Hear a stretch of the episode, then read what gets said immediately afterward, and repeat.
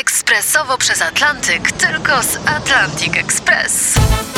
Z nami wyślesz co chcesz, kiedy chcesz, do kogo chcesz i to o 40% taniej. W Atlantic Express wysyłamy wszystko. 1 800 775 7363. Mienie przesiedleńcze, kontenery, paczki do Europy.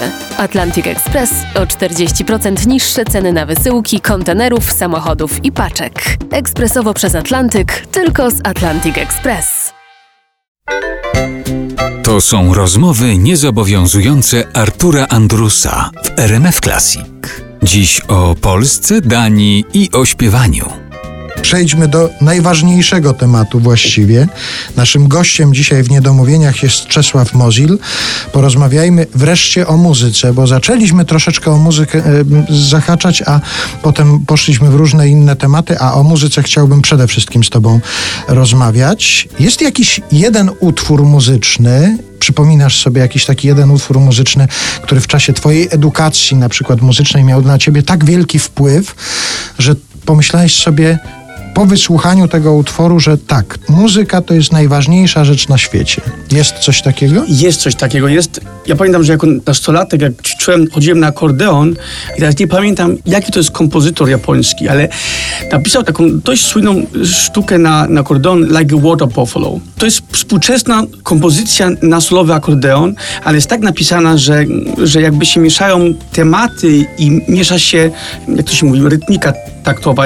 Przepraszam, jestem po akademii, ale dużo takich polskich fraz nie znam, ale jest to coś fascynującego. I pamiętam, że, że jak usłyszałem to pierwszy raz, to tylko marzyłem, kiedy będę umiał grać na kordonie, tak, żebym mógł to zagrać. I pamiętam, że walczyłem z tym, ale to uczucie, jak nagle siedzisz i grasz i masz poczucie, bo tak często jest muzyką współczesną według mnie, że dostajesz jakieś nuty, zlepki, czasami nawet one są ręcznie napisane przez kompozytora, walczysz z tym, możesz grać dwa miesiące, ale nagle, w momencie, gdzie nagle to tak jak takie obrazy trzywymiarowe, czy tak, że nagle widzisz to, czego inni nie widzą od razu. I to pamiętam, że zrobiło na, na mnie ogromne wrażenie i nie miałem takich przeżyć wielu potem w życiu, ale naprawdę jak taki Matrix, jakby czas się zatrzymał robiło to na mnie ogromne wrażenie. Aż bym powiedział takie uczucie trochę religijne, duchowe. A ile wtedy miałeś lat? Mniej więcej na jakim etapie to było twojego życia? Ja trochę później zacząłem na kordonie i nie byłem aż takim zdolnym, więc niektórzy powiedzą, Boże, dopiero wtedy, ale chyba miałem 15 lat, 14, jak zacząłem, grałem ten, ten kawałek. No dobrze, a co spowodowało w ogóle, że zacząłeś